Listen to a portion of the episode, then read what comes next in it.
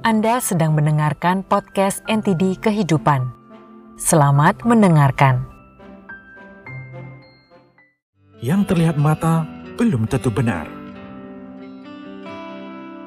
Alkisah ada sepasang suami istri yang tinggal di sebuah desa yang miskin.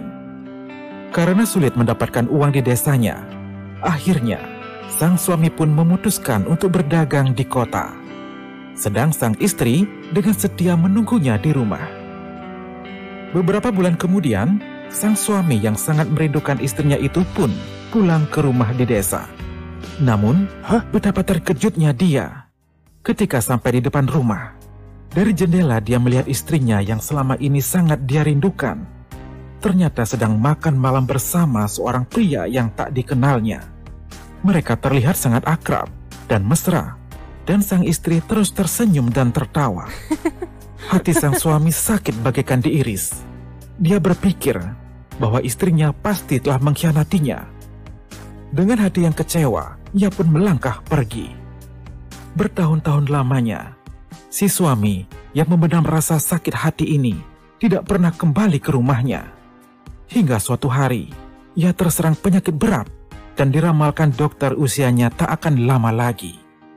Ia teringat pada istri tercintanya dan berpikir bahwa ia ingin melihat wajah istrinya tersebut terakhir kali sebelum ajal menjemput.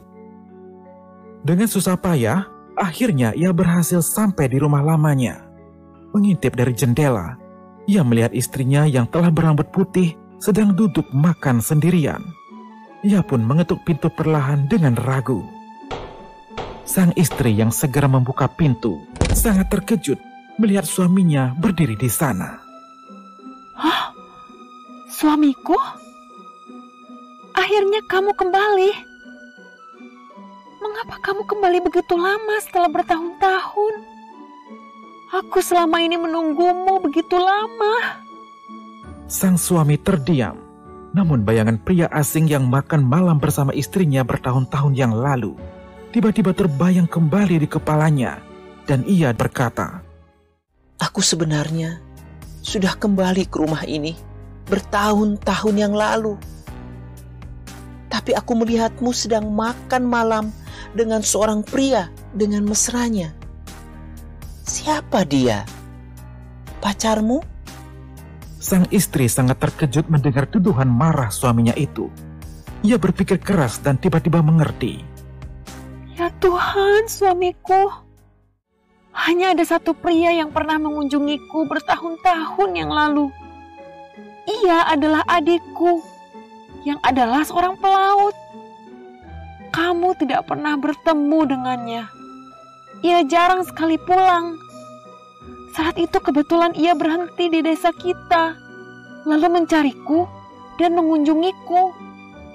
Apakah dia pria yang kamu maksud? Si suami tertegun mendengar hal ini menyadari kesalahan bodoh yang telah dilakukannya. Tiba-tiba badannya menjadi lemah dan ia pun jatuh terpuruk sambil menangis terseduh-seduh. Aduh istriku. Iya, mungkin saja dialah pria yang kulihat. Bodohnya aku selama ini mengira kamu telah mengkhianati pernikahan kita. Dan bodohnya aku sudah menyia-nyiakan waktu yang seharusnya bisa kita lewati bersama. Tahukah kamu, sekarang aku berpenyakit berat, dan dokter sudah berkata, hidupku tidak akan lama lagi. Si istri pun memeluk suaminya yang terpuruk sambil menangis. Walaupun kesalahpahaman yang bertahun-tahun itu telah terurai, kini hanya tersisa sedikit waktu bagi mereka untuk menjalani kehidupan bersama lagi apa yang terlihat oleh mata dan yang terdengar oleh telinga adalah belum tentu benar.